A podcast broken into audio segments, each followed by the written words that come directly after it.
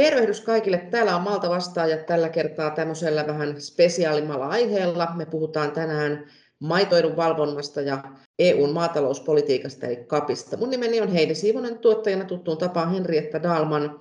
Ja vieraana täällä sitten MTKlta kollegani maitoasiamies Marjukka Mattio ja MTK-johtokunnan jäsen Itä-Suomalaisesta maidon tuottaja Asko Miettinen, joka on myöskin maitovaliokunnan puheenjohtaja. Nyt se meni oikein. Yleensä sanon nimeän Askon jollain toisella tavalla, mutta tervetuloa sekä Askolle että Marjukalle.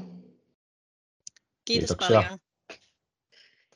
Ja tota, tosiaan niin oli semmoinen puhe, että tehtiin tuossa pikkusen aikaisemmin Marjukan kanssa jo tuosta muista maitoasioista ja tämmöinen podcasti ajateltiin, että tätä voisi olla kiva kuunnella ehkä traktorissa, jos ei pitkiä papereita ole aikaa lukea ja kokeillaan nyt sitten näistä CAP-asioista, niin kerro Marjukka vähän tuosta, että mitä tämä CAP tarkoittaa ja mikä siinä on nyt niin kuin päivän tilanne? Joo, kiitos Heidi. Eli tota, nythän alkaa niin kuin vihdoin viimein ehkä siirtymään loppusuoralle tämä EUn yhteisen maatalouspolitiikan valmistelu. Ja kyllähän se näin on aina, että kun ollaan edellinen kausi saatu päätökseen, niin seuraava valmistelu alkaa. Ja, ja nyt ollaan siinä vaiheessa, että kotimaan päässä on niin tässä kesän aikana ministeriö aukaisi tämmöisen lausuntokierroksen tähän Suomen niin CAP-suunnitelmaan. Ja nyt siihen jättöaika päättyi viime viikolla. Ja maitovaltuuskuntakin jätti sit siihen oman lausuntonsa. Mutta että sama aikaan tässä menee, ei ehkä ihan synkronissa, mutta tuolla Brysselin päässä vielä valmistelu on kesken loppupäätökset toki alkaa hämöttää tuolla marraskuun tienoilla, mutta tota, Eli tämä on niin kuin sekä seurataan Brysselin päätä, että mitä sieltä tulee sitten vielä yksityiskohtia ilmi. Ja, ja sitten nyt ollaan jätetty sitä kotimaan päässä omaa lausuntoa, eli tämmöistä pakettia tässä loppuun nyt viilaillaan. Ja koska tämä prosessi sitten saadaan valmiiksi? No toiveissa olisi, että uusi CAP saataisiin sitten ihan käyttöön silloin 2023. Eli päätöksiä tämän vuoden puolella ja sitten toki menee niin kuin hallinnolla sitten, että saa, saa tota kaikki kuntoon ja saadaan niin toimeenpantua se, niin siihenkin olisi hyvä jättää aikaa, ettei liian kiire tule. Kyllä, kyllä. Ja otetaan semmoinen for dummies tähän vielä, jos on joku, joka ei ole niin orientoitunut kuuntelemassa, että minkä takia tästä kapista nyt sauhutaan näin kovasti. Mitä asioita se linjaa? Joo, eli siis yhte, EUn yhteisestä maatalouspolitiikasta on kyse. Ja niin kuin sen alle menee ihan mahdoton, mahdoton määrä eri niin kuin lainsäädäntöä ja, ja sitä, mitä niin kuin sekä sillä tilatasolla että sit koko ruokaketjussakin tavallaan tapahtuu. Eli miten sitä nyt oikein kuvailisi konkreettisesti? Osaako Asko tai Heidi vielä itse auttaa, että, että tota, mikä se ydin siinä sitten olisikaan? Tai onko liian yksityiskohdissa, niin mikä se on se kokonaisuus? Ei, ei mennä liian yksityiskohtiin, mä ajattelin vaan sitä, että jos on, jos on semmoisia kuulijoita, ketkä ei ole ihan niin maatalousorientoituneita, mä luulen, että kyllä meidän ydinyleisö tietää, mitä se CAP tarkoittaa. Mutta Asko, minkälaista toimennokkaa tämä aiheuttaa siellä tilatasolla? Miten se CAP esimerkiksi sinun maitotilan arkeen heijastuu? No, EUn ja kansalliset maataloustuethan, viljelijätuista puhutaan, niin kyllähän niihin niin tulovaikutus on, on siellä varmaankin noin 40 prosentin kieppeillä bruttotuloista.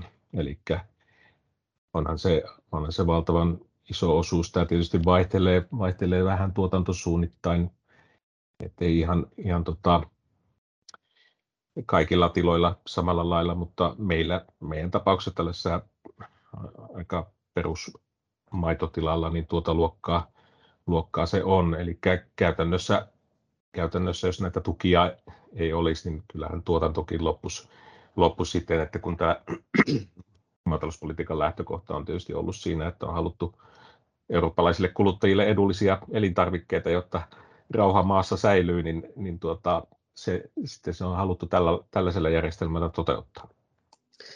Kiitos Asko, se oli hyvin sanottu. Tätä mä tässä vähän kaivoin, että saadaan tämmöistä tämmöistä tota, ymmärrystä siitä, että kuinka isosta asiasta on kyse. Ja tosiaan tänään puhutaan maidosta, mutta koskee ihan kyllä käytännössä kaikkea suomalaista maataloutta.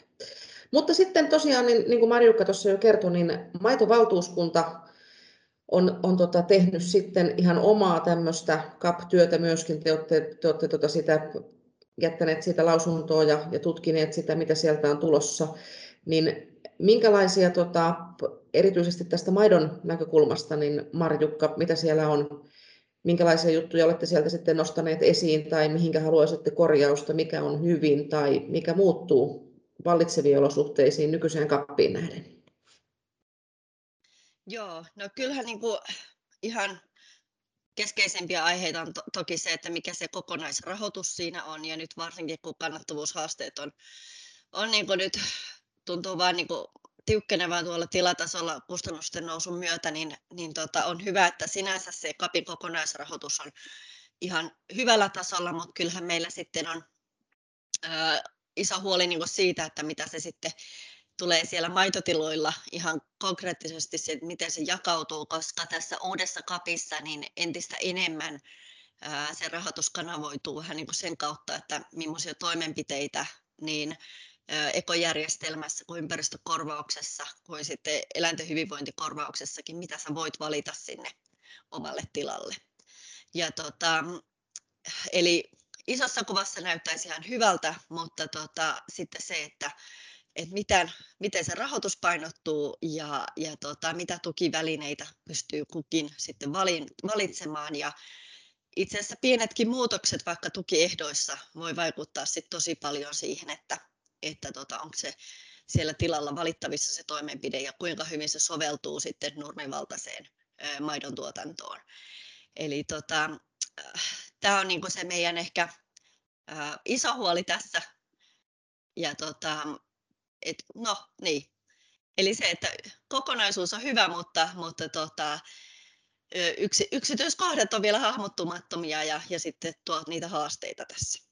Kyllä, kyllä. Sanotaan usein, niin kuin säkin sanoit, että devilin details, että piru majailee siellä pienissä yksityiskohdissa, niin osaatko Marjukka kertoa jotain semmoista, semmoista, että mikä se voisi olla se sellainen, sellainen esimerkiksi just semmoinen yksityiskohta tai joku pieni juttu, mikä täytyisi pystyä torppaamaan, mikä sitten hankaloittaisi taas suomalaisten viljelijöiden työtä esimerkiksi?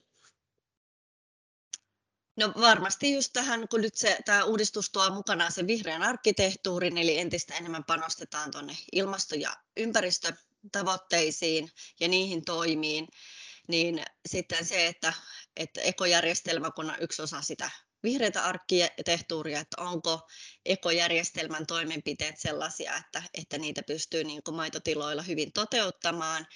Ja nyt siellä on esimerkiksi talviaikainen kasvipeitteisyys on semmoinen ekojärjestelmään tuleva toimenpide, mikä on ennen ollut ympäristökorvauksen toimenpide.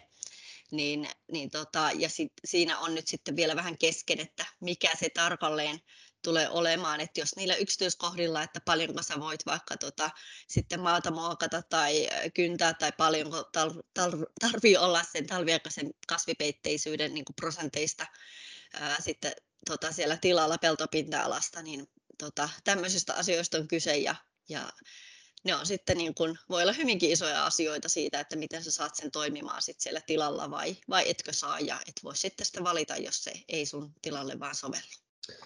Joo, tuo oli hyvä esimerkki ja sitten tässä hän on nimenomaan sitten se, että kun tämä CAPhan on sama niin kuin kaikkialla, että tämä on tällaista yhteistä EU-maatalouspolitiikkaa, niin, niin, niin siinä jo vaihtelee sitten EU-laajuudella niin kuin ympäristöolosuhteet ja lämpötila ja maa, maalaatu ja kaikki, kaikki muukin sellainen. Paljon, paljon huomioitavaa ja aika pieniäkin detaljeja kuulostaa siltä. Tuossa tota, tosiaan oli puhetta jo siitä, että maitovaliokunta on tähän nyt tehnyt sitten omaa edunvalvontatyötä, koko MTK tekee myöskin edunvalvontatyötä, niin minkälaisia painotuksia ja mitä nimenomaan siellä on tehty. Ja tuossa oli heti alkuun, tehtiin myös pientä listausta, mistä vähän jutellaan, niin Askolla oli muutama pointti noista tuotantoon sidotuista tuista ja sitten myöskin lehmäryhmien yhdistämisestä. Kerrotko niistä? Niin, kyllä siellä on tietysti montakin sellaista asiaa, mitkä, mitkä kotieläintalouden tuki, tukipottia on hieman, hieman kaventamassa, että, ja erityisesti maidon tuotannon näkökulmasta. Tässä, tässä niin kuin, CAP-strategiassa tavoitellaan tällaista yksinkertaistamista. No, varmaan se koko paketti, jos sen läpi lukee, niin eikö tuosta melkein tuhat sivua ole tullut, että en tiedä miten, miten yksinkertainen se sitten on, mutta näiden tuotanto palkkioiden osalta, osalta ollaan yhdistämässä AB-alueella lehmäryhmiä, eli lypsylehmiä ja emolehmiä, että tähän mennessä niin kun lypsylehmät on ollut omana tukiryhmänään ryhmänään ja saaneet sitä kautta kiinteän summan ja, jaettuna niin kuin eläinmäärän suhteessa AP-alueen lypsylehmille, mutta tässä ja, ja, ja tämä on joka tapauksessa niin kuin ollut, ollut aina hieman jäljessä sitten, kun C-alueen puolella käytetään litrakohtaista pohjoista tukea, niin se AP-alueen lypsylehmäpalkkio ei, ei ole päässyt ihan sama, saman tason. Se, siinä on tie, jonkun verran se jos se muutetaan niin kuin litrakohtaiseksi tueksi, niin, niin, niin jäljessä. Mutta tämä, että nyt sitten yhdistettäisiin vielä tähän samaan eläin, tehtäisiin tällainen lehmäeläinryhmä, jossa olisi emolehmät ja lypsylehmät samassa, niin tämä nähdään kyllä erittäin, erittäin huonona asiana, että siinä se on ensistääkin maidon tuotanto on, on ollut laskussa ja eläinmäärät sitä myöten laskussa. Ja sitten tuota, tällä emolehmäpuolella kehitys on ollut päinvastainen, jolloin tässä nyt on niin kuin selkeästi sellainen tilanne, että voi raha siirtyä sitten niin kuin maidon tuotannosta lihantuotannon puolelle. Ja toisaalta myös tällainen voi olla niin kuin huono signaali sitten maidon tuottajille, että katsotaan, että, että tuota, ei, ei ole niin, niin tuota, syytä enää jatkaa maidon tuotantoa, vaan, vaan tuota, on niin kuin hel, matalampi kynnys sitten siirtyä vaikka sinne tuotantoa. Tässä, tämä on niin kuin yksi iso asia. Sitten toinen puoli on tuolla luonnonhaittakorvauksen puolella. Se, siellä on ollut tähän, tähän asti, tai oliko se nyt vuodesta 2015 lähtien tämä luonnonhaittakorvauksen kotieläinkorotus, joka on muistaakseni jotain 60 hehtaarille, niin tämä, tätä ei ole nyt tässä uudessa, uudessa strategia luonnoksessa mukana ollenkaan, eli se on poistunut sieltä sieltä, mikä eh, tarkoittaa tietysti sitä, että rahaa tulee sitten sitä kautta vähemmän ja sitä on luvattu kompensoida näiden eh, tuotanto, tuotantoon sidottujen tukien ja, ja, ja eläinten hyvinvointikorvauksen kautta, mutta vain puolet, jolloin se loppupuoli sitten menisi tähän yleiseen luonnonhaittakorvauksen perusosaan, ja, jota siis luonnoksen mukaan ei muuta olisikaan. Niin kyllähän tämä tämä tietysti on sellainen asia, mitä vastustetaan, vastustetaan kovasti. Että nämä, nämä nyt on sellaisia asioita, ja niin kuin tuossa nyt oli jo edellä puhetta siitä, että on, on tässä ehdollisuudessa ja arkkitehtuurissa näitä toimia, niin onhan siellä nyt vaikka, vaikkapa tuo keräjäkasvikuviokin sellainen, että se on toteutettavissa kyllä kotieläintiloilla, mutta, mutta sitten sääntöjen mukaan on, on tuota, toteutettavissa myös hyvin, hyvin niin kuin kevyellä otteella, että suunnilleen, suunnilleen jos koti- maitotiloilla kylvetään suojaviljan nurmi, josta halutaan korjata muutama vuosi eteenpäin satoa, niin sen vastaavan tuen saattaa saada sillä, että syksyllä vähän kylvää raiheen siementä ja sitten saman tien muokkaa sen pois että tässä tä, tällaisissa toimenpiteissä sitten se rahavirat, kun ne kuitenkin on kokonaissummissa, lasketaan ja, ja, ja jyvitetään sitten sinne siihen toimenpiteeseen osallistuville, niin tämän tyyppisessä tilanteessa sitten sitä rahaa liikkuu suuntaan ja toiseen, että näitä, näitä joudutaan aina pohtimaan. Kiitos Asko, se oli hyviä konkreettisiakin esimerkkejä. Tuossa puheessa on vilahtanut tuo vihreä arkkitehtuuri, niin mitä Marjukka tuo vihreä arkkitehtuuri tarkoittaa tässä yhteydessä? Joo, eli se on niin se iso uudistus, mikä tulee nyt tämän, tämän CAP-uudistuksen myötä. Eli panostetaan entistä enemmän niihin ilmasto- ja ympäristötoimenpiteisiin ja myöskin rahoitusta kohdennetaan sinne. Ja se tarkoittaa tuonne suorien tukien, eli sinne ykköspilarin puolelle tulee ekojärjestelmä, jossa on sitten, että jos sä haluat suorat tuet täysimääräisenä, niin sieltä tulee sitten toimenpiteitä toteuttaa ja sitten myöskin on ehdollisuus, ehdollisuus tavallaan on myöskin siellä suorissa tuissa ja ehdollisuuden niin kun, toimenpiteet kaikkien viljelijöiden tulee täyttää saadakseen suoria tukia. Ja sitten on tuolla kakkospilarin, eli siellä maaseudun kehittämisen puolella, niin on sitten vielä ympäristökorvaus, mistä voi sitten valita valita tuota, halutessaan sit toimenpiteitä. Eli se on se niin kuin, vihreä arkkitehtuuri on ehdollisuus plus ekojärjestelmä plus sitten vielä ympäristökorvaus. Selvä, se on, kuulostaa, kuulostaa hienolta, mutta tota, aika konkreettinen sekin sitten lopulta viittaa. Eläinten hyvinvoinnista on säännöllisesti puhetta ja tota, siitä on myöskin semmoinen, mikä tässä on vähän niin kuin korostetusti ja eläinten, on olemassa eläinten hyvinvointikorvaus, niin onko siihen tulossa jotakin uutta tai uusia parametreja nykyiseen tilanteeseen, nykyisiin korvauksiin verrattuna? Joo, eli eläinten hyvinvointikorvaus on siellä maaseudun kehittämisen eli kakkospilarin puolella. Ja tota, se on meidän mielestä tällä hetkellä niin kuin aika hyvät niin kuin kokonaisuutena ja mitä muutoksia siihen on nyt, nyt tulossa nykyiseen verrattuna, niin nykyisen ruokinta- ja hoitotoimenpiteen vähän niin kuin tilalle on tulossa tämmöinen kokonaisvaltaisempi hyvinvointisuunnitelma. Ja, ja tota, sitten on vasikoiden, vasikoiden toimenpide sinänsä jatkuu, eli vasikoiden pito-olosuhteiden parantaminen, mutta toki sinnekin on niin kuin muutoksia tulossa jo ihan siitäkin syystä, että meille on tulossa luultavasti ihan lähitulevaisuudessa tulee tota, lausunnolle eläinten hyvinvointilaki, ja silloin tietysti kun lakitasolla viedään jotakin asioita, niin se ei sitten enää siellä eläinten hyvinvointikorvauksessa voi olla, niin muutoksia on siihen tulossa. Sitten siellä on laiduntamistoimenpide, joka myöskin niin kuin, tulee vähän muuttumaan ja sitten on uutena toimenpiteenä tulossa ulkoilutoimenpide.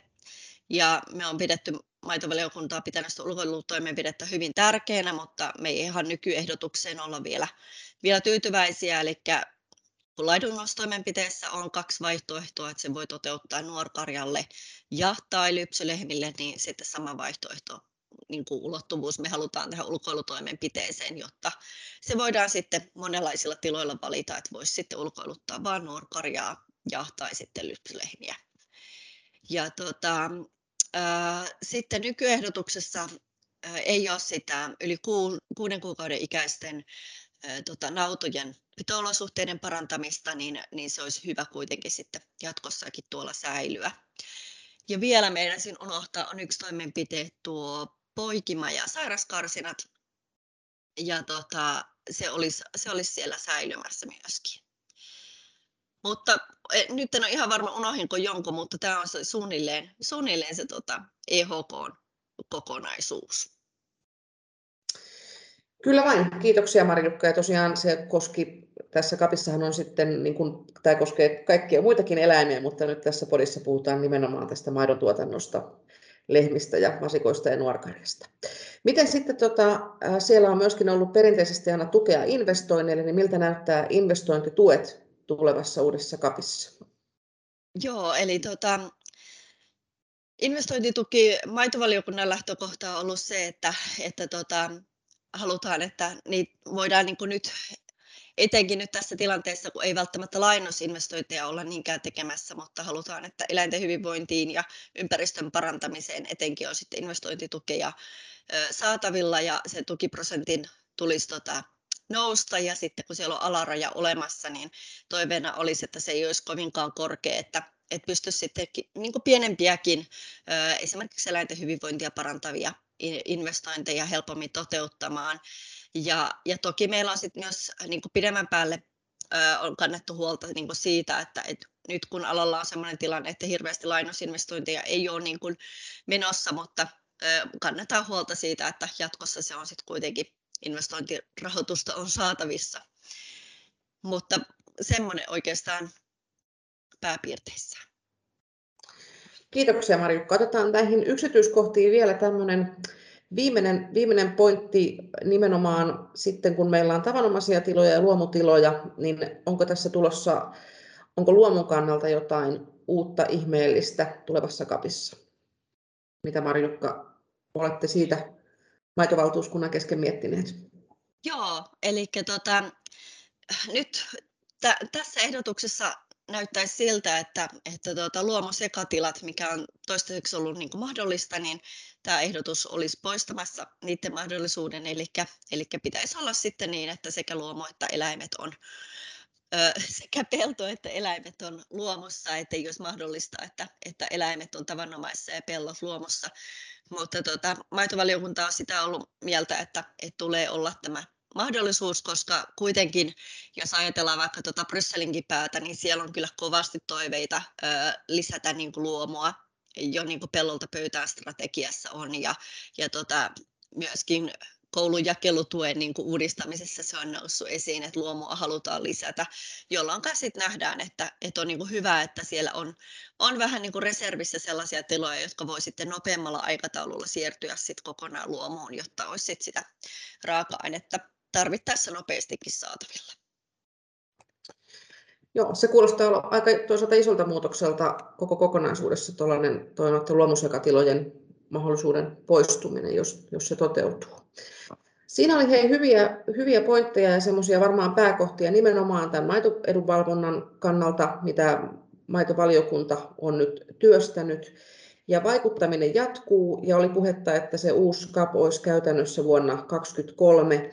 Niin kerro Marjukka vielä lyhyesti, että mitä tässä nyt sitten, miten tämä työ jatkuu tämän CAPin suhteen täällä Suomessa? Joo, eli nyt se lausunto on jätetty ja nyt seurataan sitten tiiviisti toki, että mitä, mitä yksityiskohtia alkaa tippumaan niin sieltä Brysselin päästä kuin sitten täällä kotimaassakin. Ja, ja ilman muuta maitovaliokunta jatkaa vielä tiiviisti tämän kapin parissa ja, ja sitten tarvittaessa keskustellaan, keskustellaan tota, hallinnossa ja, ja ilman muuta MTKssa myöskin. Kyllä. Miten Asko, sinä olet sellaisessa herkullisessa tilanteessa, että pääset seuraamaan tätä täältä niin kuin maatalousedunvalvonnan ihan huipulta, mutta sitten myöskin sieltä ihan, ihan tilatasolta, niin millä mielellä noin maatilallisena maidontuottajana jätit tämän CAP, maitovaliokunnan CAP-mietinnön eteenpäin ja pöydälle? Minkälaisia odotuksia ja toiveita? Niin kyllähän se tietysti, ainahan se paketti kasaan saadaan, mutta onhan siinä nyt tietysti vielä tällaisia, tällaisia tota, liikkuvia, liikkuvia osia, jo, jo, niin kuin tuossa Markki totesi, että sitä vaikuttamistyötä tarvitaan edelleen, että kyllähän tämä, tätä varmasti johtokunnan pöydässä vielä keskustellaan, keskustellaan monta kertaa ja näitä, näitä myös näitä maitovaliokunnan teemoja sitä kautta nostetaan, nostetaan esiin ja varmasti ollaan myös, myös sitten tuonne ministeriön suuntaan suoraankin yhteydessä. Ja kyllähän se tota, ainahan se tietenkin tiettyjä intohimoja nostaa, kun rahasta, rahasta ja ihmisten toimeentulosta on, on kysymys, mutta sellainen tasapainoinen kokonaisuus sitä on, on tietysti koitettavaa, koitettavaa sitten valtakunnan tasolla saada, että niinhän se lähtee jo EU, EUnkin tavoitteista, että kaikilla EUn alueilla on mahdollista olla tuottaa elintarvikkeita ja olla maataloutta. Ja sama, sama ideahan on myös kuvattu tuossa CAP-suunnitelmankin alussa, alussa tavoitteena, että ne, ne, ne EUn omat, omat 90 niitä tavoitteita siellä on, niin siihen tämä suunnitelma pohjautuu ja kyllä minä uskon, että tästä, tästä näistä aineksista kuitenkin hyvää tulee, että isostihan tässä vaikuttaa just tämä ilmasto, ilmastoteeman nouseminen sitten tuolta EUn kautta, että ne, niitä joudutaan niitä toimia, toimia niin kuin suuntaamaan sinne, sinne, että se mikä siinä pitäisi tietysti olla, olla mahdollista, että näille, näille, koska nämä toimet lisää aina kustannuksia tilatasolla, niin kyllähän sitä, niitä kor, korvaamaan sitä rahaakin pitäisi saada sitten myös näiden tämän viljelijätukien budjetin ulkopuolelta, mutta se tuntuu olevan kovin, kovin tiukassa, niin kuin tuossa tuo hallituksenkin budjettiriihen puitteissa, puitteissa siitä näyttiin kovasti keskustelua, keskustelua käytävän, että kyllähän niin kuin jonkunlainen, jonkunlainen ilmasto-ohjelmahan tästä on, on tietenkin tulossa, mutta, mutta kyllä me varmasti siitä saadaan sellainen sellainen, että sellainen suomalaisen maatalouden kannattavuus, kannattavuus jatkuu ja, ja tuota, tiettyjä asioita joudutaan pikkusen muuttamaan tekemisessä, mutta ne on pitkälti tällaista viljelyn viljelyyn liittyvää ja, ja, ja investoinneilla on tietysti pystyttävä tukemaan sitä, sitä kehitystä ja, ja jatkuvuutta turvattava. Enpä tuohon paljon muuta voi toivoa. Se oli erittäin hyvä vastaus ja erittäin hyvät toiveet, joihin on varmaan helppo yhtyä. Kerro Asko vielä tuota, syyskuun puoliväliä tässä edetään tanakasti kohti talvea, että miten siellä teillä kotitilalla syystyöt etenee? No, sato on korjattu tältä, tältä kesältä, että siinä mielessä tilanne on, on hyvä. Eihän ne, ne tietenkään nuo keväällä kylvetyt kasvit mitään, mitään kovin kummoista tuottanut, mutta kyllä mä nyt uskoisin, että meillä, meillä tuota karjan rehut talveksi on tallessa. Tässä tulin, tulin tuota, meinasin, meinasin jo myöhästyä tästä, tästä tuota podcastin teosta, kun olin tuolla kunnostamassa lietevaunua tulevan kesän haasteisiin. Siellä muutamia laakereita on, on sellaisesta ilmastoystävällisestä kiekkomultaimesta vaihettavaa, että se sitten pelaa kyntöjä. Tietenkin tässä vielä odotellaan, kun meillä on tällainen edellä puhuttu luomusekatila, niin, niin tuota, yleensä se kyntö kannattaa jättää kohtuullisen myöhään vaiheeseen, että saadaan niin kuin paras teho tuohon rikkakasvien suhteen.